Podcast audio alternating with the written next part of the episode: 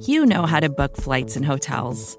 All you're missing is a tool to help you plan that unbelievable travel experience. That's why you need Viator. Book guided tours, excursions, and more in one place. There are over 300,000 travel experiences to choose from, so you can find something for everyone. And Viator offers free cancellation and 24/7 customer support for worry-free travel. Download the Viator app now and use code Viator10 for 10% off your first booking in the app. Find travel experiences for you. Do more with Viator.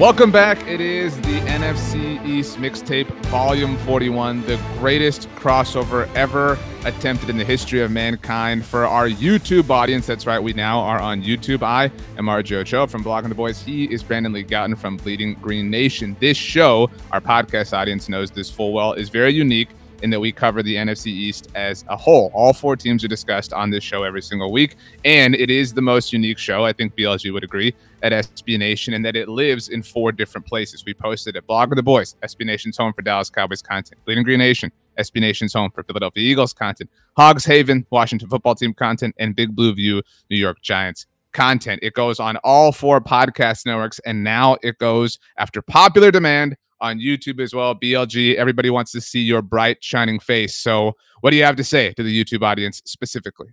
You're welcome. Nice. Very nice. This is volume 41 of the NFC East Mixtape. So it took 40 of just being a podcast to get us off the ground on video. Puts a little bit more pressure on us, Brandon, because we have to be a little bit more perfect. Can't have as many mistakes, things like that. So you really have to kind of tidy things up on your end. Yeah, nice of you to really support me as a teammate like that and throw me under the bus, but it's fine.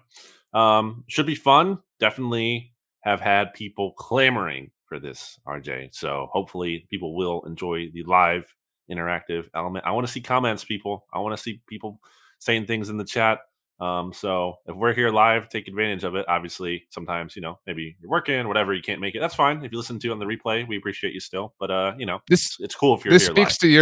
This speaks to your misunderstanding of the whole presentation. We're not live. That's the thing. This is still no, we're not. Corner.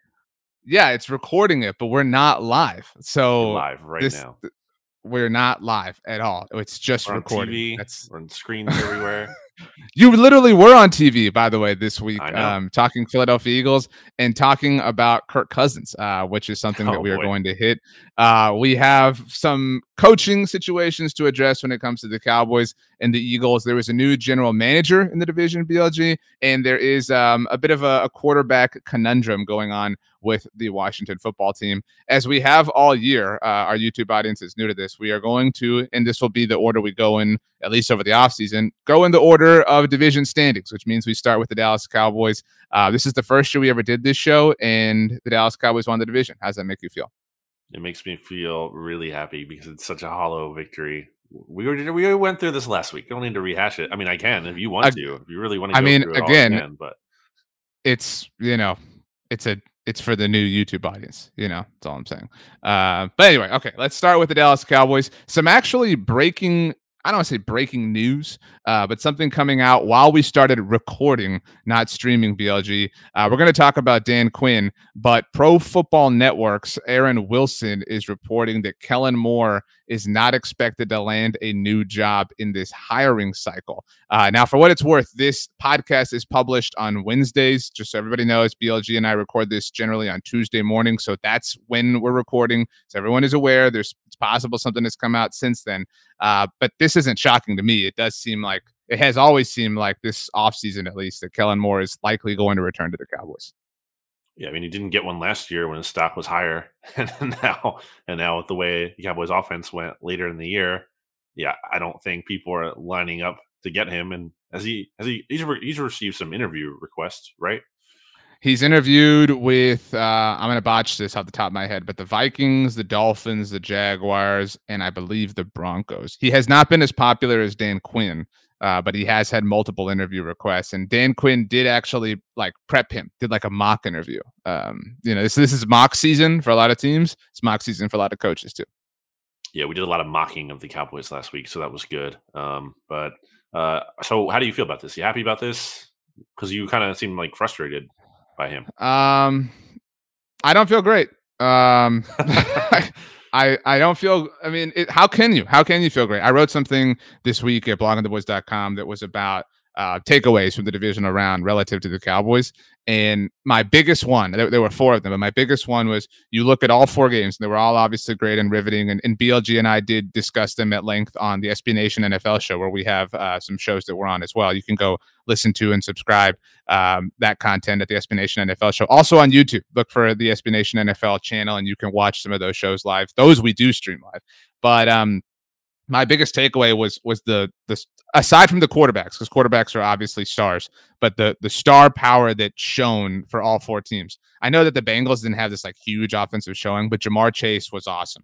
Obviously on Saturday night, Deebo Samuel was awesome. Sunday, I think, really reinforced this idea for me. Cooper Kupp, I mean, awesome in general, but at the very end, you need a big play. You need to get, you need to move the chains. You need to get in field goal range. Who do you go to? Your superstar. And then I am amazed that no matter what, Travis Kelce and Tyreek Hill can always make play after play after play for the Kansas City Chiefs. And that just isn't the case for the Cowboys. Again, quarterbacks aside, where is Amari Cooper in those big moments? Where is CeeDee Lamb in those big moments? Where I don't think that I believe this is something that's actually going to happen, but some people do. Where's Ezekiel Elliott in those big moments? And a lot of that blame, most of that blame falls on the players themselves, but it also falls on Kellen Moore. I mentioned to you last week when I was ranting about the Cowboys season ending, how they got the ball with 2 minutes and 54 seconds left and three timeouts, to work with against the Niners down by 6. They ran 6 plays, not a single target for Amari Cooper, 1 target for CeeDee Lamb, an incomplete pass, 1 target for Ezekiel Elliott. I don't know why in the passing game, no targets for Tony Pollard.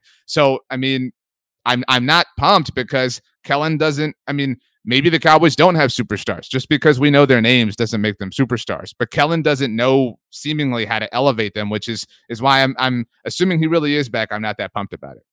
On the superstar front, I think that's an important point because, and I think it's something the Rams have done well in terms of like really focusing on getting those guys and not always necessarily worrying about the picks, is because stars have the potential to make a big difference, as we just saw in the playoffs this weekend, as you touched on there. And one thing I always think about is coaches get a lot of credit and blame. Like when you think about it, it's kind of funny. Like, what do coaches get paid? They're getting paid like, I don't know, like $5 million a year, $6 million a year. Like, yeah, relative to the players, it's yeah, the not players much, are making right. way more. But it's funny though, because, and not to say that, like Mike McCarthy deserves to get off scot-free, because he clearly doesn't, and he's part of the problem, but and Kellen Moore here too. But at some level, like you're paying the superstar receiver or whatever, like 5 times or whatever as much to be, a dynamic player and make some plays and not have the coaching be perfect and just kind of let the talent win out at some point. So yeah, I definitely think that's a fair criticism. It is just kind of funny how quickly Kellen Moore's stock took a hit because last offseason he was entering for these coaching jobs. There's talk like the Eagles might just hire him. And it's just funny how it goes from that. Like, wow, this guy might be the next hot thing. And now it's like, oh, we don't even want him back. He shouldn't be back. I honestly thought that it was going to be a while before Kellen became a head coach when he did not get the Boise job or did not take the Boise job, because that was the one that it felt most likely he was going to leave the Cowboys for, especially a year ago with the Cowboys in this like awkward place. And yeah, everybody believed in a bounce back in 2021, but his stock was high, as we mentioned, and it was easy to understand the flaws that the offense had, although they did have success without Dak from a statistical standpoint, but it was easy to kind of sweep that under the, well, Dak was hurt, Tyron was hurt, Lyell was out rug.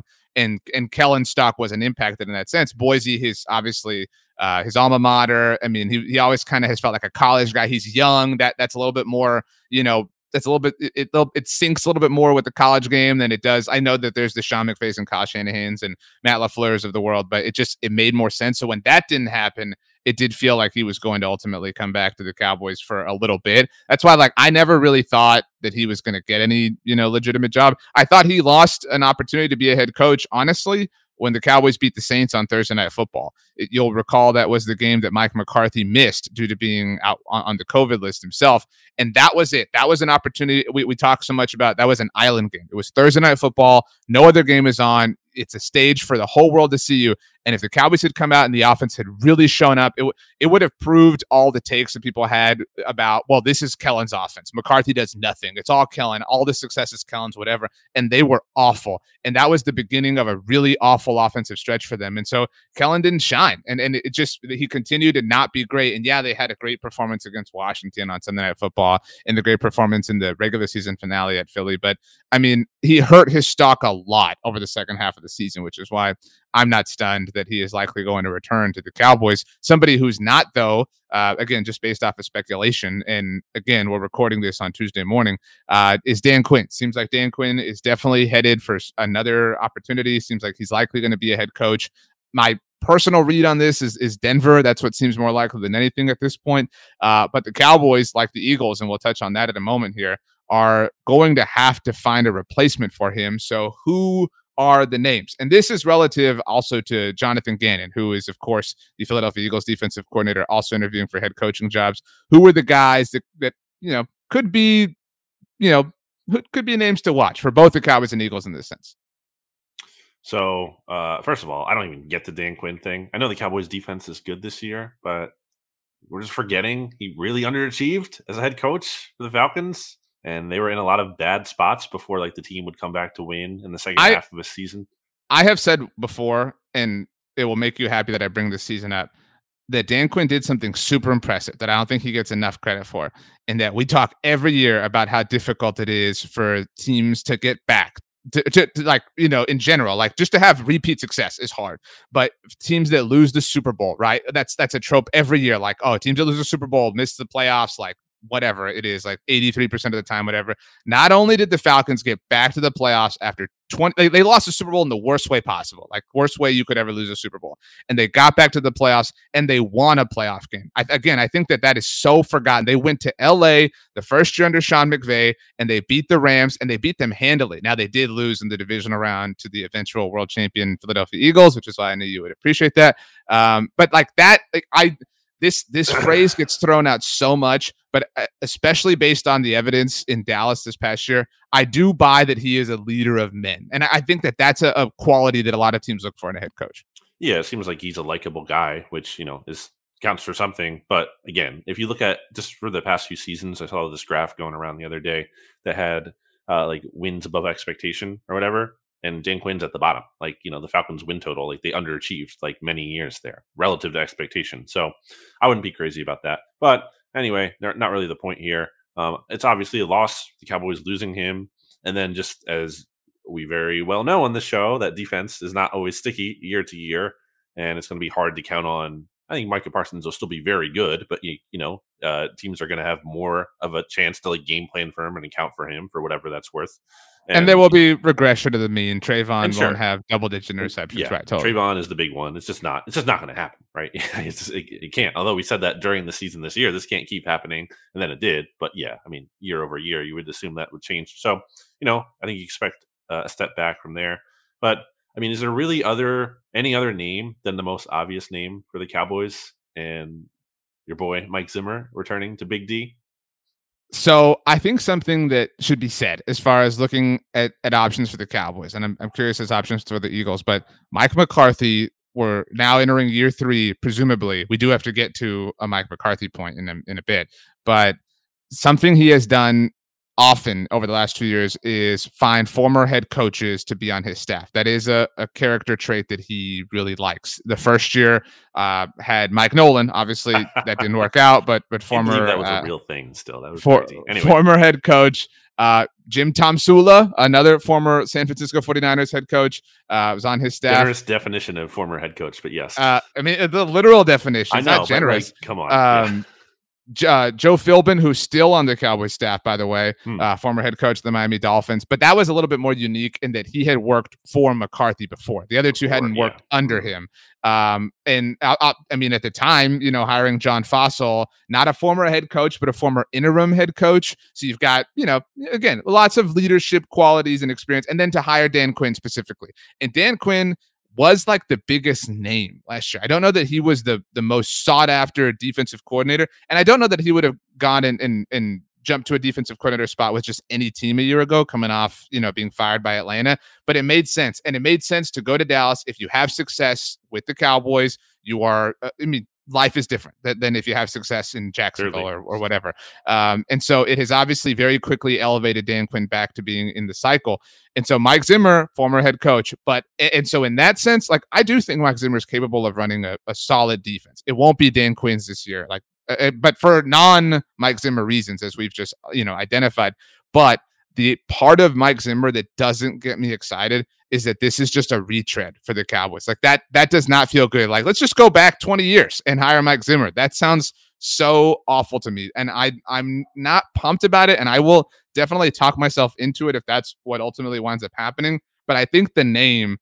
I think the Cowboys might have too much pride to do it, though, is Vic Fangio. That's the guy that I'm most interested by. I think he's most capable of putting together a legitimate defense, but he's the guy who kind of exposed them when the Broncos beat the Cowboys and then who kind of talked about it. And so I do think the Cowboys have maybe too large egos to bring him in to be their defensive coordinator. Mike Zimmer is the easy option, and he checks off the boxes. He's an alum of the organization. He's a former head coach, and he's somebody I could totally just see Mike McCarthy in his press conference being like, well, I coached against Zim a lot of times up in the NFC North. And, you know, those were some tough football games and those are some great defenses. And, you know, Anthony Barr and, you know, he's just really Harrison Smith. I mean, you know, and then the take will be the Cowboys just have to find their Harrison Smith. And it will be annoying, but that's the name that makes the most sense, unfortunately. Maybe you can bring Earl Thomas out of retirement and then there you go. You finally got him. Everything's solved. So you'd be interested in Zimmer, even though his defense let Kirk Cousins down. Interesting. Okay, interesting logic here. Just a joke for those who aren't familiar from the YouTube audience. I don't like Kirk Cousins.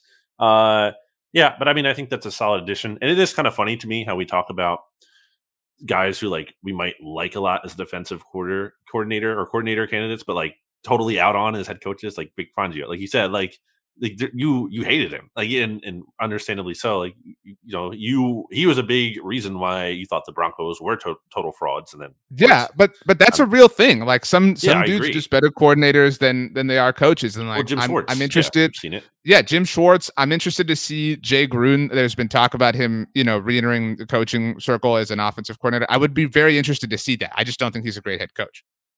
Yeah, absolutely. And I wasn't saying like that's untrue. It's just kind of funny to me how we're like, you know, you're like really excited about this guy as a defensive coordinator, but then you're like, hey, coach, no, get away.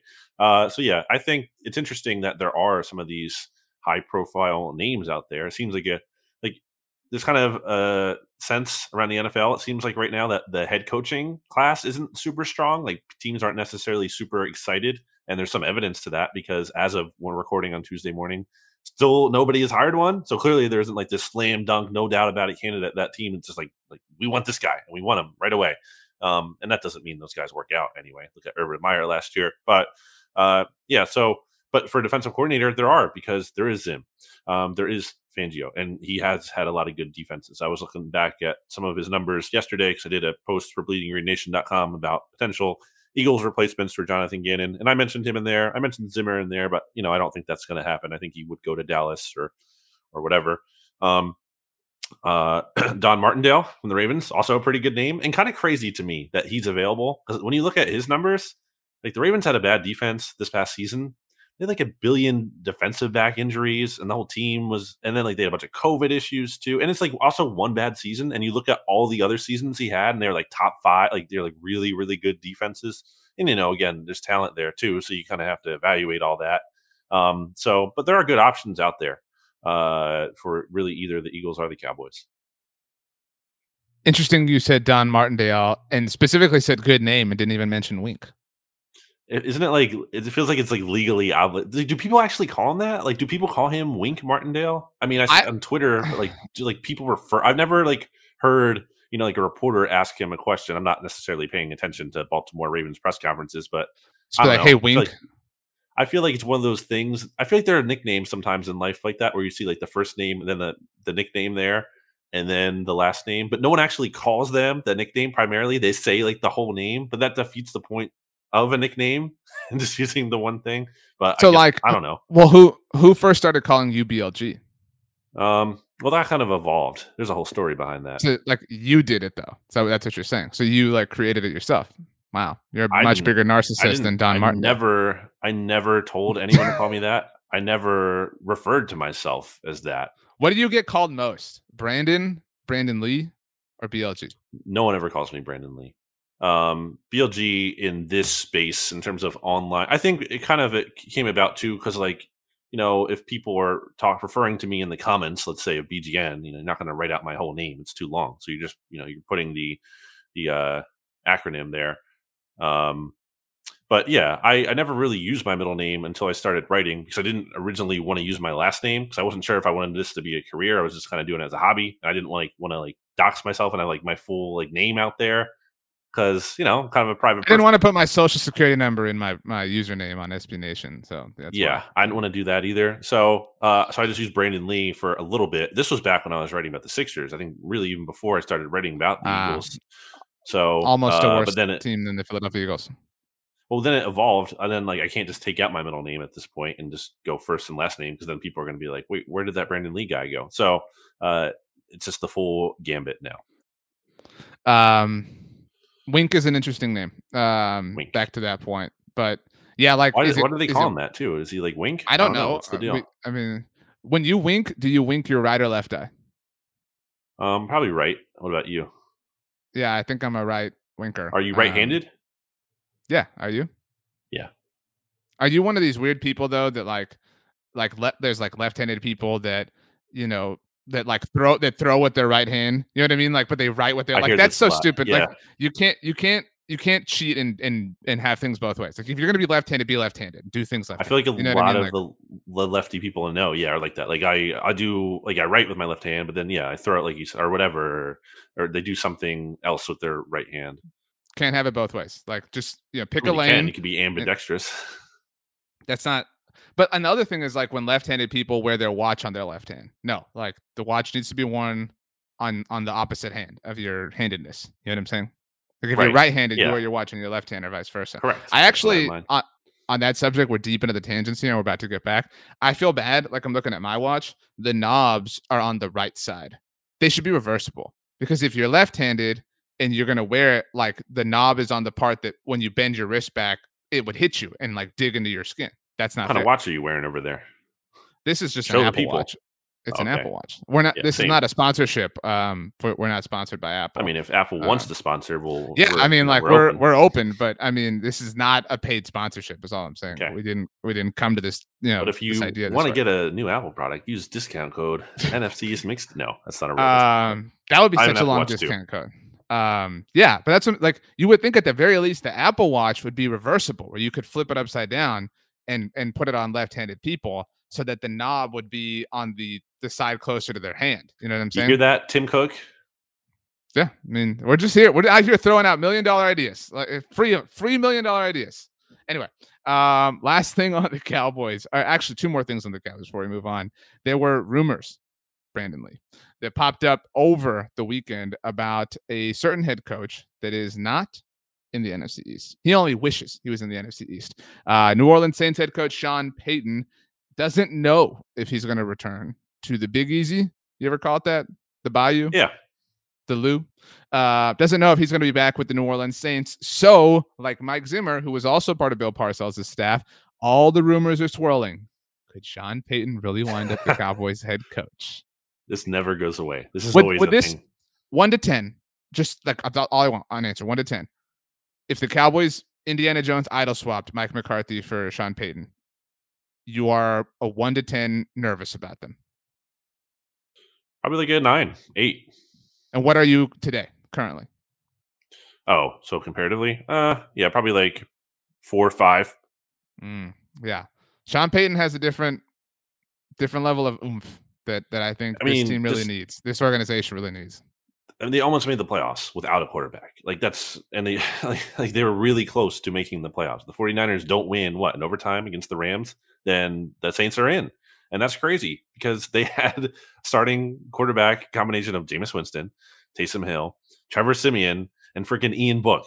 Like that's, and then not only that, but they had a bunch of other injuries too. Like Kamara was banged up for most of the season. Michael Thomas didn't play at all the entire year. Teron Armstead missed a ton of time. Ryan Ramczyk missed time. Andrews Pete, I think, missed like a good chunk of the year. Dude, like they missed. Man, you saying that, I mean, like, I think we do this where we assign all of the credit for something to just one person. And I don't mean to do that, but obviously Sean Payton is Sean Payton. Think about like how they draft. You know, like he is so good at building legitimate teams. Like they might not win the Super Bowl every year, but they are going to be in the mix every year. You know what I'm saying? Like, and he is such a great head coach. And my take on this, if you're curious, this is the least juicy Dallas Cowboys offseason I can remember. I mean, I think the last one that I felt this like about an offseason was maybe after 2013, heading into the 2014 draft. Now, the draft kind of like got things going a little bit because that was the Johnny year, and then they wound up with Zach Martin, and then Sean Lee got hurt, and so that changed a lot of things. But that they were coming off three straight 8-8 years, and it was just like, man, what? Like, what's the point of all this? And so this offseason has a similar lack of juice, but this would change that from 0 to 100. I mean, this would make them instant Super Bowl legitimate contenders, and this would be, man, you can like sit here, you could talk about Kellen Moore, you could talk about Mike McCarthy, you could talk about John Kitna and how he worked with Dak. There is nobody that would be better suited to help Dak Prescott regain his eliteness than Sean Payton. And it overrides like the nostalgia factor, like the retread, like we're bringing him back. It's another, like it doesn't matter. It's Sean Payton. It is this great, like he's finally here. Like they finally, you know what I mean? Like, cause this has been this like, will they, won't they sort of thing to this. And that would obviously be a true thing, but there is like a huge level of football sense to this that, you know, I need it to happen, but I really doubt it does. I mean, it wouldn't have, like, it's hard to think it's going to happen at this point, this offseason, right? Like, it's just, we're kind of late in the game. Although it is weird. Did you see the video of the Saints owner? What's her name? Gail Benson. Yeah. And how she was like, we don't know. I was like, what is this? Like, I don't know. I'm like a Saints fan. Like, what are you talking about? I don't love this. Like, we don't know what he's going to do. Dennis Allen is out here interviewing for other head coaching jobs. And so like, what's he, you know, what are you going to do if you're New Orleans and then he gets a job, but then Sean Payton leaves you high and dry? Like, that's really unfair. It does feel more than anything. The report from NFL Network was that he might kind of mini retire. He's only 58 years old, but he might sit out the year a la Bruce Arians and then return next season. It does seem like he's done with New Orleans. Like he's, and I could see that. Like, I mean, it's been 15 years, you know, over that, you know, maybe he just wants something new drive to work kind of thing. But this feels so inevitable that he's going to sit the year out, do TV, the Adam Sandler or what is it? Kevin James? I guess Adam Sandler is, you know, part of it, but the Kevin James show or movie is going to come out. Mike McCarthy will lead the Cowboys to an 11-6 record and a wild card exit. He'll get fired and they'll hire him next year. That's what it feels like to me. I think it's more like that. It's not this offseason. It would be about that.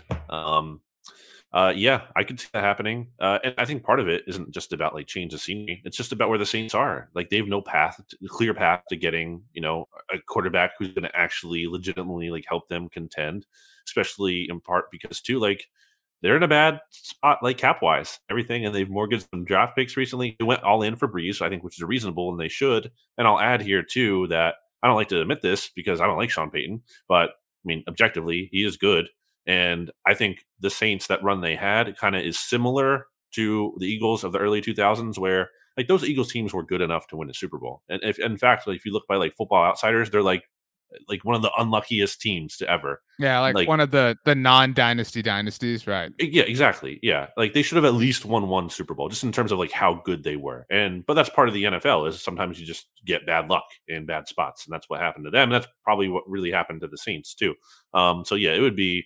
So that's kind of a comforting thought, I guess, for Cowboys fans is that if McCarthy doesn't work out next year, which he won't, and you blow it up, then you just turn to Sean Payton after this season. So it feels very, though, Jason Garrett, Lincoln Riley, right? Like, oh, whenever that ends, like we'll just pluck Lincoln Riley out of Oklahoma. And that, I mean, I'm not saying that. Yeah, you can't assume, and you can't just assume he's going to be there too, because you know what if another team comes calling before or makes an even bigger offer or you know has a better situation.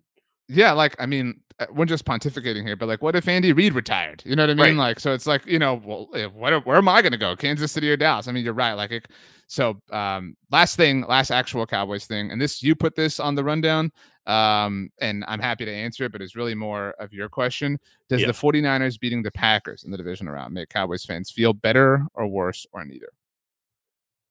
Yeah. What's the answer? I am super petty, and so I'm answering through that lens. It makes me feel a lot better. It doesn't, like, I honestly have no care associated with, well, at least we know the Niners are a good team. Like, so that like, I take no solace in that. Like, I'm still pissed that the Cowboys, especially because like they're not at least right. My satisfaction is really independent of who the 49ers are. It's really completely associated with it. Would, because I mean, we talked about it on the mixtape last week, and I know we're new here for the YouTube audience, but I told you, I said it is inevitable that the 49ers are going to go get waxed after beating Mike McCarthy's team by the team that fired Mike McCarthy. And if they had waxed the Niners, they would have gone to three straight NFC championship games after having fired him. I mean, they've still been to the divisional round at least three straight times, which is obviously an impressive thing, but that felt inevitable to me. So to not have to hear about the Packers and Mike McCarthy and Aaron Rodgers and all this stuff, like, that is a bit of personal joy that I'm excited about. Okay. Yeah. I wasn't really getting at that part. Yeah. I was talking more about the 49ers, like how actually their quality of team, but they're not good. Like, I mean, obviously they have star players and the defense has been really good. And DeMeco Ryans, former Eagle, shout out, deserves a lot of credit for that. But I mean, it's the worst quarterback in the playoffs remaining, and somehow they're winning, and it doesn't make any sense to me. And I don't like it, because you got people out here saying, and like through an Eagles lens, like, it doesn't matter where the quarterback, you can kind of get by. And I'm like, what are you talking about? This team that you're talking about also thinks he's not good enough and traded picks to get his replacement. So anyway, I do think at the very least that, like, the lesson I hope that teams, namely the Cowboys, learn from the Niners is you can like mortgage your future, if you want to call what San Francisco did that, and survive it. Right. Like, because they technically have like no net return on Trey Lance in terms of the here and now. And they're totally fine.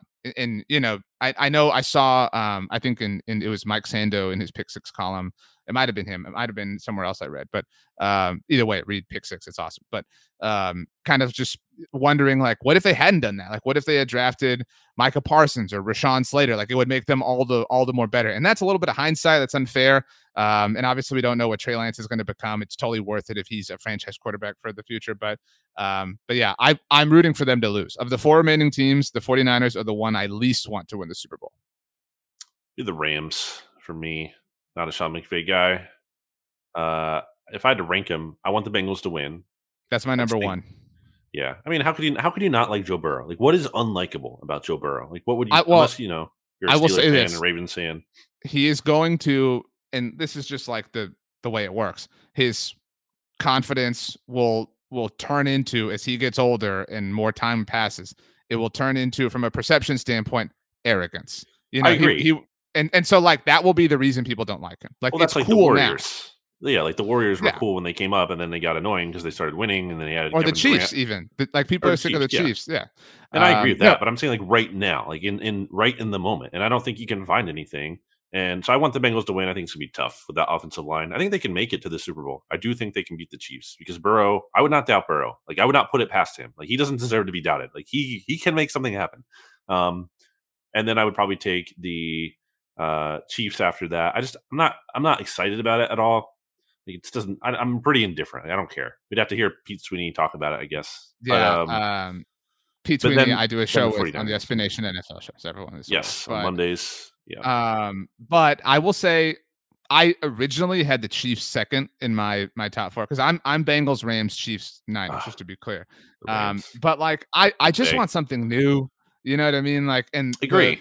And that's really what it is. And I don't mind the Rams. The Sean McVay thing would be really annoying. I'm totally with you. It would be super annoying. But I said this to Jimmy on BGN Radio, just to cut in real quick. If Sean McVay wins one Super Bowl, it will be talked about like it was the greatest Super Bowl win. And like, sure. and Doug Peterson actually has won a Super Bowl, and Sean McVay gets like more credit than him currently a lot.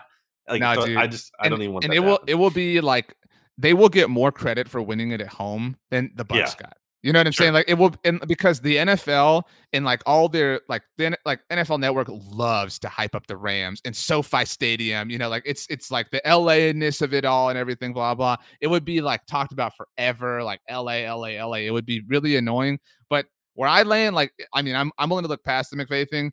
if it can't be the Cowboys, I like to see great players get rings. Like, I hate when a great player ends their career without a ring. I would love to see Cooper Kupp get a ring. I would love to see Aaron Donald get a ring. I would love to see Jalen Ramsey get a ring. Like, they all deserve it. But you're right, and I would love to see Matthew Stafford get one ultimately. But that would be the most annoying thing. It would be the Rams. Like, think about all the times that the Rounders GIF would be used. They went all in, you know. But that would be really annoying. But I would still prefer it to the Chiefs. So. Anyway, okay, let's talk about Jonathan Gannon. Kind of the only thing going on with the Eagles. We touched on this, but is he really going to get a head coaching job in your opinion? I just don't get it. Like, why? Like, DeMeco Ryans is more qualified than him. Like, it's almost like a direct. It's like a head. It's not even like apples and oranges. It's like a head-to-head kind of comparison. Both first-year defensive coordinators. Both DeMeco Ryans' defense way better, clearly. Has some more talented players, in fairness, more playmakers and stars and stuff like that, but still, way better and doing really impressive stuff. The results are there. And, leadership and all that, because everyone keeps talking about how well Jonathan Gannon is interviewing. And a little of that is clearly, just his agent. I mean, there's some truth to it. I don't doubt that. But everyone said he interviewed amazing with the Broncos, and he's not even a finalist there, apparently, for their job. Like, they're down to 3, and he's not in there. There's talk that the Houston Texans want to talk to Gannon for a second interview and that some consider him to be the favorite there. So we'll see about that. He also interviewed with the Vikings where he used to coach. So we'll see about that. But I will note that the Vikings were interviewing 2 Eagles front office members for their GM position, and they were ruled out. They're not the finalists for that job. So maybe that kind of hurts him. No, not having really that Philly connection that could work in their favor. I don't know. But yeah, I just don't get it. I don't get why Gannon is getting this buzz. I don't think the Eagles need to fire him, to be clear, but I just don't think he is here as one of the top coaching candidates. He's not a top 5 coaching candidate in this cycle to me. We ranked them today. I don't even know who the top 5 are. Oh, we ranked them today on the podcast, so you should listen. Live and listen. I'm not going to listen to that. But you will. That's fine. But I mean, because normally there's your clear consensus number 1. That's the guy. That's the most coveted name. I kind of feel just from perception, this isn't a ranking. I kind of feel like Dan Quinn is that. Dan Quinn seems to be the most popular name that everybody wants a piece of. I can't believe that Doug Peterson is not number 1. That's strange to me. He was number 1. Spoiler alert. But Jonathan Gannon, I mean, the take I've seen at BGN and among a lot of Eagles fans, friends on Twitter, but has kind of been okay, cool, take him. Right, nobody's going to be upset. And I know you're kind of harping on DeMeco Ryans, and some of that is that they're still playing. He would be much more involved in the interview process if they were eliminated. But some of it is also race, unfortunately. But yeah, but they're defense is, and some of that is talent. I don't want to take away from DeMeco Ryans, but some of that is he's got a lot more to work with, but he also has big shoes to fill with Robert Saleh leaving. So contextually, I do think he's a better option than Jonathan Gannon. But I mean, I remember hearing, Brandon Staley, who, he interviewed super well. He's super awesome. And I'm not out on Brandon Staley, but not the super awesome head coach that a lot of people thought he was going to be. And I remember he was on Adam Schefter's podcast last year, and you can tell he's just this guy that people click with. And I'm not saying he's what is it? A snake oil salesman? Is that what it is? Is that the phrase? I'm not saying that's what he is, but there's a little bit of charm to why I think people fall for him a little bit. And I think the fall for him isn't commensurate with who he really is as a head coach. I think he has flaws that people are willing to look past because they like him. And Jonathan Gannon might be turning into that option for this year. It's funny because I think it was Jeremy Fowler or Dan Graziano or whoever from ESPN literally had a blurb in their coaching carousel update post that was people view Jonathan Gannon as the next Brandon Staley. And I almost feel like it's not quite the same comparison because Gannon didn't work with Staley. But remember, the Sean McVay's friends thing, that offseason of that hiring cycle. By the way, that has aged really well. All of them, except for Cliff, are really good. Not Kingsbury though, and that was the one. Yeah, that was the one that hyped it up the most, right? Well, the Cardinals literally. I remember I remember reading the press announcement or whatever of the Cardinals hiring Cliff Kingsbury, and it did say in there he is Sean McVay's friend, and I was what are we doing? This needs to be in here. LaFleur looks good, and I hate that Kyle Shanahan gets lumped into that because he had success independent of McVay, but they are regarded as the. But they're regarded as the McVay archetype. And so, again, even though it doesn't make sense when it comes to Shanahan, but Zach Taylor, Zach Taylor, that's what I'm saying. Like this, that has aged, aside from Cliff, really, really, really well. But yeah, I don't think we're either of us are like super in on Zach Taylor still, though. We kind of have questions. Oh, but yeah, sure. I get it. But anyway, Jonathan Gannon has mentioned Brandon Staley a couple times, I think. So I think like there's NFL owners are like seeing more comparison, like, oh, that guy's talking about him. He's looking at what he's doing. So yeah, I think it's silly. And yeah, a lot of Eagles fans would be happy to see him go. And like, so it's weird because like when I'm saying it and I'm saying like, I don't get it, people are like, oh, don't say this or it would be a good thing. And I'm like, yeah, I get that. But like, I'm still having a hard time logically accepting this. And that's what I kind of come down to. Like, I'm not just thinking about like, okay, it'd be good for the Eagles. Go ahead. I'm still trying to logically figure it out, and I just can't. I'm telling you, dude. There's something to that Brandon Staley-ness. I'm a little out on him, and I remember, and I gave him a chance, gave him a fair chance. But like I remember that interview he did with Adam Schefter. He was being interviewed by Adam Schefter, and in talking, he told Adam that he had read his book, and Adam wrote a book about his a part of his personal life. It's a great book that people should read. It, you know, don't mean to insinuate otherwise, but Adam was like, "Whoa, you read my book?" And I could see that like impressing, you know what I mean? Like, cuz like that would him, it's, I mean, like whenever you get a compliment like that, like it's, he's like, "Whoa." And Brandon was like, I like to read, and Adam was like, "Whoa, you like to read." So, I'm not saying Jonathan Gannon's a bad coach, but there are a lot of other more preferable options in my mind. Again, Doug Peterson should be number one in this cycle. I can't believe that he isn't. So we'll see. But okay. So anything else on the Eagles? Well, some of those we didn't really talk about potential replacements if he does get hired elsewhere. Yeah, so no Zimmer, no Fangio. I think Fangio is a possibility. He grew up like 2 hours north of Philly, and he's Ted. He grew up in worst part of the country. Well, I mean, I don't know. It's like that's not the main reason why he would come back, but maybe he likes the area. And who would like the area? He also overlapped with Eagles vice president of player personnel Andy Wydell for a few years, I believe, in Baltimore. So you kind of look at that connection. You can also say the same thing about Wink, as he was also in Baltimore. So I would keep an eye on those things, but I tend to think the Eagles aren't going to go in that direction, in part because there was a bit of a contentious dynamic between Doug Peterson, who was unproven head coach, and Jim Schwartz, who had been a head coach and, probably thinks of himself still, or did think of himself at the time, as like head coach material.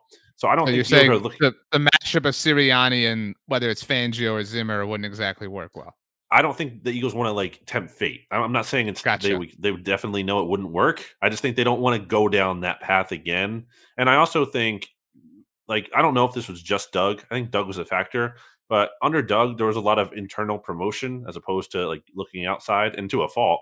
Like I felt like, why are you promoting Mike Rowe automatically when you could potentially hire Jim Caldwell as your offense coordinator? And he's out there. Like, hire the best candidate. Like, hold a search. Didn't even hold a search. They were just like, we're going to automatically promote Deuce Staley or Mike Rowe. It's like, well, why not interview external candidates too? Because maybe they're better than what you have in-house. I hate the idea that in-house is like always the automatic correct answer. Anyway, but I tend to think they're kind of go that route and promote Denard Wilson, who is the Eagles' defensive backs coach, and he used to be the passing game coordinator on defense for the Jets. Darius Slay has praised him. Darius Slay had a Pro Bowl season, bounce-back year. Avonte Maddox had, like, the best year of his career, got that contract extension. The Eagles signed Steve Nelson, and I don't think he's going to be, like, a long-term player for them, but he was solid coming off the street for, a signing that they made right before training camp.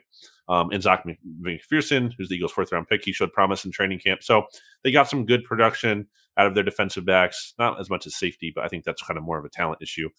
So I think the Eagles might just end up promoting him. Jason LaConfora had mentioned Denard Wilson as like a defensive coordinator candidate back in December, before like any of this was even being talked about, Gannon possibly moving on. So it seemed like there has been some buzz about that. So I tend to think they'll just promote him if Gannon does leave. Jonathan Gannon, Kellen Moore, maybe both just sticking around, and everybody kind of like, meh, fine, whatever. Yeah. Vacations can be tricky. You already know how to book flights and hotels, but now the only thing you're missing is, the actual travel experience. Because is it really a vacation if you're just sitting around like you would at home? You need a tool to get the most out of your time away. That's where Viator steps in. You can book guided tours, activities, excursions, and more in one place to make your trip truly unforgettable. Viator has over 300,000 travel experiences to choose from. Everything from simple tours to extreme adventures and all the niche, interesting stuff in between. So you can plan something that everyone you're traveling with will enjoy. Real traveler reviews give the inside scoop from people who already been on the experiences you're considering, so you can plan with confidence. Free cancellation helps you plan for the unexpected. And 24/7 customer support means you can travel worry-free. Download the Viator app now and use code Viator10 for 10% off your first booking in the app. Find travel experiences for you. Do more with Viator. You ready to talk about Washington? The Washington football team, as they are known now. For now. Well, hold up. So let me pull up a calendar. Nobody on the YouTube audience can see this, or on the podcast audience either. Even you can. Only I can see it. Yeah. Next week, so our show goes out on Wednesdays on all four podcast networks, and now on YouTube as well. But next Wednesday, so a week from today, the day of the release, is release day for Washington. The new uniform, new name, new everything. So we are, at the time of our recording, 8 days away from knowing what they're going to be. Lots of speculation. It's going to be Commanders or what are the other top Admirals speculations? Admirals is up there. It seems like any of the Wolves related names are out, at least according to the internet, but we'll see. Commanders would be so lame. I would feel stupid. Like, honestly, like typing something up being like, Dallas Cowboys versus Washington Commanders. I would feel really dumb. That's like an XFL or yeah. With all due respect, I like that. I'd find those leagues, but they're not. It's not the NFL. It feels fake, right? I mean, I don't know, and I don't know what name would have satisfied me or will satisfy me. I don't know that there is one, but obviously the old one had to go. I mean, at this point, I'm not somebody that's like keep football team, but like it has to start with an R. I feel like because they have that logo that is just the like kind of cursive ER. You know what I'm talking about? So like if you want to use some like semblance of history, that's what I'm saying, like use that, you know what I mean, like use something that starts with an R so that you have some sort of like loose connection to your history. You have the same color scheme and all this stuff. Commanders is so dumb. Like if you're going to go with something like that, make it topical to the area. Be the Presidents, you know what I mean? Like that's I'm not in love with that, but at least there's a reason it makes sense. What is Commanders? Like I guess Commander in Chief maybe, but then you're like the Chiefs exist. You know what I mean? Like that's just a weird, I don't know where, but whatever, whatever their name is, they also need to figure out their quarterback situation, Brandon Lee, which is kind more important, I would say, honestly. Yeah. There are rumors that Ryan Fitzpatrick is going to head for television because that's where everybody goes to now. That would be back-to-back quarterbacks for Washington, by the way, leaving their team to go do television in Alex Smith and Ryan Fitzpatrick. But I sent this to you over the weekend.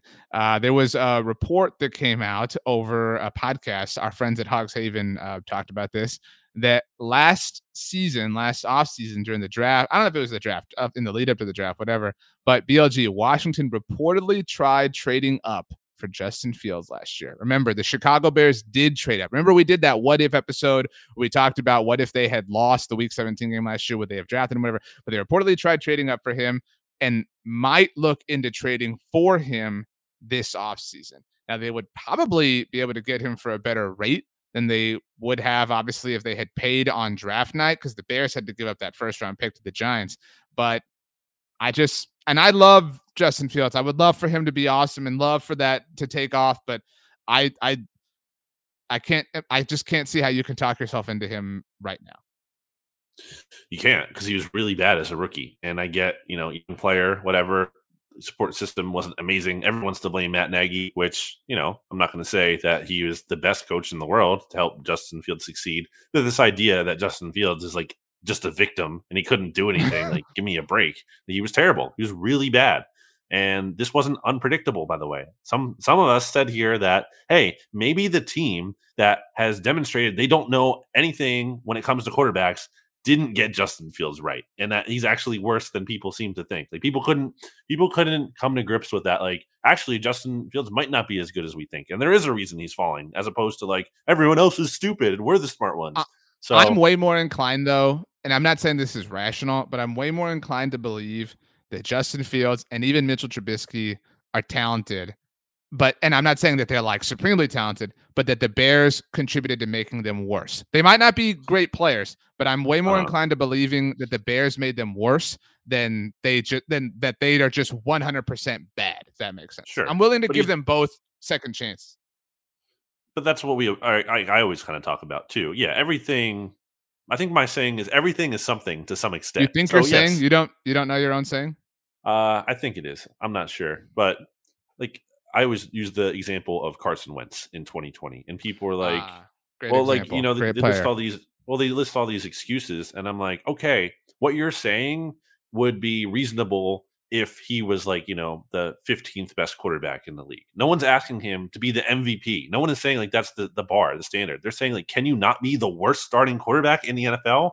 And so that's kind of a similar thing. So I wouldn't really be all that scared at all, honestly, if Washington got Justin Fields. And I don't think the Bears are going to give up on him so soon because, like, you know, you traded a future first-round pick for this guy. I think you want to see it through. And I feel like he's part of probably a pitch to a lot of your head coaching candidates. Like, we have Justin Fields and GM here. Candidates. Yeah. And, like, so you have this guy, and I don't think they're just going to dump him immediately. For what? Like, what's the alternative that's so easily available to them? They don't want a first-round pick. That's what I'm saying. The ideal world would be they recoup a first round pick. They get, you know, Washington. You're not going to get a first round pick. I don't think. I agree. I mean, I'm just again, if we're laying out the math, that's the math that it would take. But it's not legitimate math. Okay, so this is our first show that's also on YouTube. We have something that only the YouTube audience can see. So podcast audience, we still love you. But let's put this up here, BLG. You sent me this. This is a poll from Hogs Haven. Go ahead and tell the people what it is. This is amazing. Honestly, if you're not looking at this, I can't even imagine. So make sure you're looking at the YouTube. But I was looking at Hogs Haven, and they have an article about like some of their quarterback options. Not great. And they they did a good job of outlining all of them. But the option out of five different scenarios here, kind of four, but the fifth one is undefined. So we have scenario one. Hold on. The question for the podcast audience is, which quarterback scenario do you most prefer? They ran a poll at hogshaven.com. Yeah. Go ahead. All right. So that's the question. There's five different poll options. Number one, scenario one, Russell Wilson. Scenario two, Jimmy G. Scenario three, a veteran free agent. By the way, the G in that has a period. Like, you know what I'm saying? Like, Jimmy G. It's okay, but keep going. Scenario three is a veteran free agent and add a rookie. Scenario four, so kind of almost like, you know, signing Ryan Fitzpatrick, but also adding a rookie. Scenario four, roll like what the Bears did with Andy Dalton and Justin Fields. Or that. Scenario four, roll with the rookie, and then they just have a different option as option five. The number one option, RJ, is scenario three, sign a veteran free agent and draft a rookie to groom. And then behind that, at 30%, is roll with just a rookie. So no one wants Jimmy G. That is 7%. And then Russell Wilson got 19%. But come on, like, Russell Wilson is not going to Washington. Like, how much money does anyone want to bet me that Russell Wilson is not going to Washington? I would say that factored into the votes here. Like, because you know what I mean? I think most Hogs Haven community members, when they voted, were like, well, this isn't practical. Yeah. You know, if they knew he wanted to go there, then that's right. That's the answer. But yeah, the vet free agent, and like, it might be Andy Dalton. You know, like that might be no, seriously. I mean, like, I'm not saying it's a good idea, but that might be an option. I don't think so. I don't think they can do that. I don't think they can sell that though. You have to sell these things. Like, you know what I mean? You have to sell it to someone. You could sell Ryan Fitzpatrick because he only got benched by the Dolphins because they wanted to get younger and go with Tua, but he was playing like well enough. And also, it was like, okay, we won the division last year. We need this placeholder. We need more than we got last year, which is like nothing at quarterback. I just don't know how you sell Andy Dalton, especially getting, you know, benched for Justin Fields. So, and how that played out. I think Jimmy G is the answer, because you can be like, hey, he's a quarterback who played in the NFC Championship game for the second time in 3 years. But so if we live out this poll's top option, which is a vet free agent and a rookie. Vet free agent. BLG fell off the camera, by the way. Are you okay? Did you drop something? Yeah, I dropped something. I'm good. Yeah. What did you drop? My phone. It's fine though. Your phone? You need your phone to do the show? Really? You're that committed? I was looking up the names that begin, like things that begin with R. I was trying to find a good name, but I couldn't. Good one. Okay, so these are the vet free agents. Again, like if you have to pick one of these to pair with whatever rookie you ultimately land. Again, this is the poll, leader according to Hogs Haven community members. Ben Roethlisberger, not happening, right? Yeah. Okay.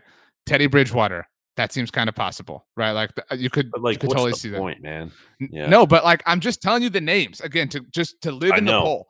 Andy Dalton, Ryan Fitzpatrick, Cam Newton, and people have floated that out forever because of the Ron Rivera connection. That would be Cam is done. That would be such a bad idea. He's obviously done.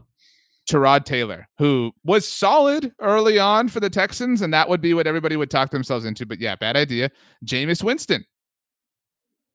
I mean, there's some upside there in terms of. I mean, it's not going to end well. I mean, it's better than a lot of those options. Like, you'd rather have Jameis than Andy Dalton. Sure, they should sign Nick Foles. Other notable names, just to Jacoby Brissett, Joe Flacco, Marcus Mariota. It's not Foles. Good.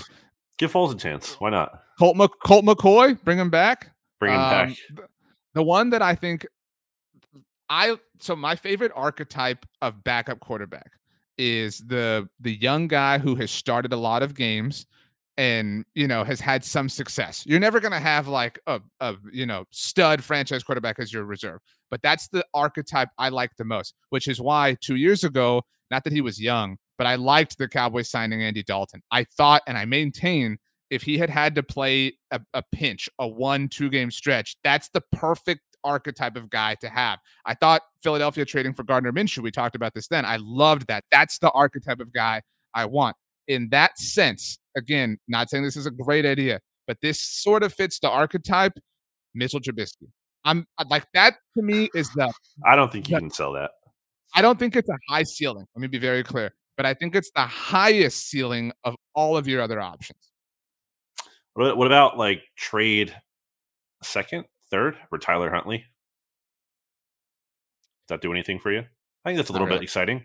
I think especially I don't want to give up. I don't want to give up capital, especially again if we're living in the poll option where it's a vet free agent and a rookie. Like if you're conceivably developing the rookie, whatever, then Mitchell Trubisky's the guy. Let Mitchell Trubisky come in, help unlock Terry McLaurin, free Terry McLaurin. You know what I mean? Like develop all these other players if you want. That would be nice. So whatever. I don't know if Mitchell Trubisky wants to go to Washington though. I think I could be wrong, but I think he will after they're the Commanders. Put another C on his helmet, like the Chicago Bears. I don't like how quickly you thought of that. I just kind of being with the Bears and kind of being around like struggles and everything. I just wonder if he wants to be around that. He might like being the backup for Buffalo and being liked and like appreciated a little bit more. By the way, on the subject of the Bears, just because, look, we love the NFL. We're sickos. We love this game. We love this sport. The Bears are, according to Adam Schefter, finalizing a deal to hire Chiefs Assistant Director of Player Personnel Ryan Poles as their next general manager. So one of the vacancies now filled. Bears Ryan Poles manager in, Nick Foles out. Nice. Okay, last thing for SBLG before we get out of here. And again, YouTube audience, this is on the Blog on the Boys YouTube channel. It's on a playlist under the Bleeding Green Nation YouTube channel. And again, it lives as a podcast on all four networks. If you like what we're doing, please let us know. Any encouragement, positive or negative, because there could be negative encouragement. We'll call that constructive criticism. It's always appreciated. But last thing, I actually said, did I say the first? Spot is filled. I didn't mean to say the first, but one of them, the first one was actually filled last week, BLG. I know you're excited to read his name out loud for everybody. So the New York Giants have a new general manager. Go off on the name. The name thing is throwing me off because apparently it's Joe Shane, but okay, there's an O-E in his last name. It's spelled S-C-H-O-E-N. That's how it's spelled. Yeah. The Shane. Right. But then shouldn't his first name be like Jay Shane? Because you're telling me that the O-E in Joe is an O sound, but then the last name, somehow it's an A sound. Like, what are we doing here? So yeah, I can't trust a general manager who doesn't know what's going on with his name. And that's a big red flag for me. Other than that, though, jokes aside, I do think this is a good hire for the Giants. That's not to say, they can't mess it up because they're still the Giants and they don't deserve the benefit of the doubt by any means. But this is like, they're at least doing the right process, which is what I talked about before later in the season when things were looking hopeless. I was like, the thing that does, I think you can point to for hope as Giants fans is that they actually held a real GM search. They didn't just you know, take the new version of Dave Gettleman or promote Kevin Abrams or whatever. Like, they held a real search. They talked to different people. They picked someone from a pretty good organization, a team that actually plays in New York State, and they got their GM, and they're going to have them pick the coach as opposed to just trusting the Maras, the ownership, to get the coach right again. They're going to let, or at least it sounds like, you know, the GM is going to have more influence on who the coach is.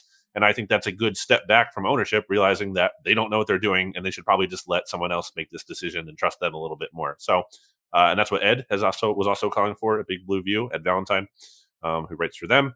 So I think this is a positive step for them.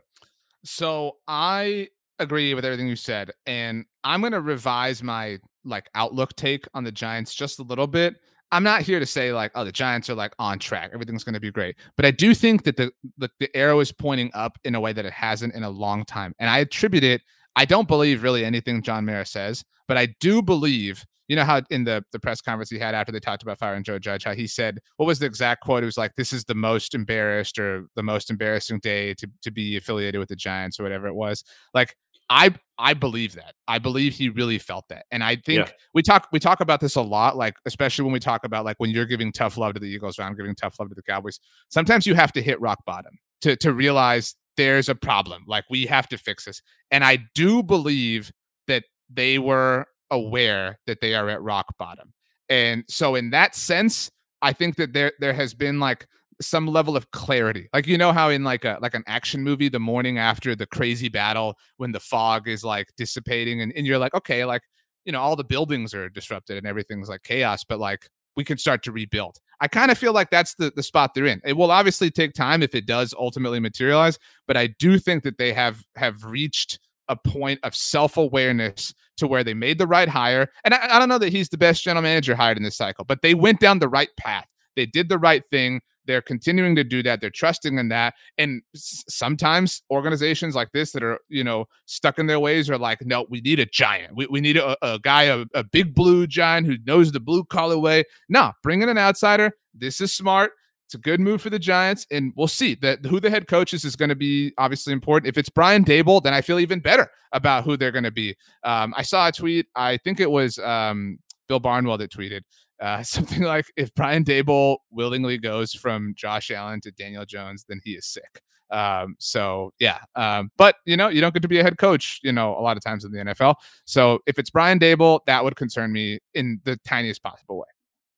I mean, that's something you could at least talk yourself into a little bit though, right? Not that, I don't think Daniel Jones is going to turn into the next Josh Allen, but you could at least be okay, we took this quarterback who had a bunch of tools, but wasn't refined, and Daboll can kind of work with him. And again, might not be realistic. And I don't think it will be, because I don't think Daniel Jones is the long-term answer in that environment specifically, but there's a non-zero chance. I don't think, he's a totally lost cause, as we've talked about before. And yeah, you hit on a key point there. It's self-awareness. It's just, one of the biggest criticisms I've had of the Eagles is not being honest with themselves. And same thing with you, with the Cowboys, especially coming off the loss. And if they're really going to attribute, how their downfall this season was just because of the refs, as opposed to issues that they could have controlled, then that's an issue. And you don't want to see that. And to that point, when John Mara did have that press conference and was asked that question and said, it was very honest and was yeah, it was really embarrassing or whatever. And I thought that was wow. First of all, it takes a lot to admit, because a lot of people wouldn't do that. And it was good for the Giants. And seeing that kind of honesty, it was sobering.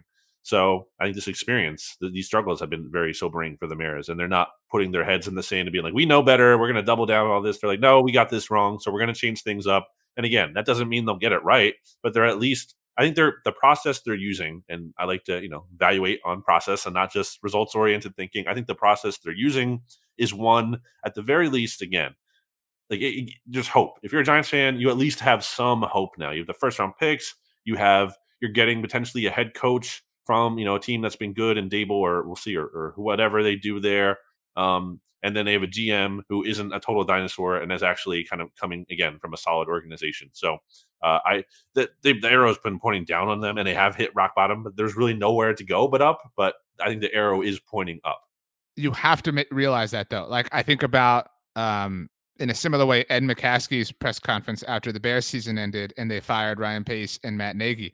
I mean, it was total self-denial. You know, it was total, everything's fine. And so, like, it's hard to be pumped about the Bears. I know they just hired, obviously, Ryan Poles just like a moment ago. By the way, I just saw this tweet as well from Schefter, who noted that Jim Caldwell is in the Bears building. And his exact tweet says, matching the experienced Caldwell with the upstart Ryan Poles is a game plan that some around the league now believe the Bears easily could deploy. So we'll see what happens there. But, I mean, Jim Caldwell is awesome. I would love to see that. But the McCaskies have not had the rock bottom moment that the Maras seemingly had. It takes a lot. I mean, I think John Mara deserves credit for admitting that, especially admitting it publicly, but we'll see. So BLG, this was our first show on YouTube. Do you have anything to say to the YouTube audience specifically? Podcast audience, BLG hates you. So YouTube, look them in the eye, BLG, and tell them whatever you want to. Definitely subscribe, smash that like button. These YouTube terms. I'm not on YouTube much, but I got to finally say it. So really big deal. No, we appreciate you listening to the pod. Obviously, I think we've had a lot of fun here during the season. So if you're new to this, hopefully you'll have fun too. And it's not just about RJ and me. I know RJ likes to make everything about himself. It's fine. I never do that. It's about the audience too. We like the engagement. So, leave some comments. We want to interact and have fun. And that's the goal of the show. That's the mission statement. At least I am saying that is the mission statement of the NFC East pod. It's to have fun. Like, we talk about football, whatever, but the goal is to have fun. It's not like we're trying to prove we're the best football analysts of all. No, it's not about that, RJ. It's just about having fun. Everyone's having a good time. So hopefully people are having fun. That's my hope. That's well said. That's good life advice. Just have fun, have hope, and enjoy. You know what I mean? BLG, the last, I don't know, the last sentence belongs to you. I won't even put a word count on it. Rate, review, subscribe. Check out the SB Nation NFL show.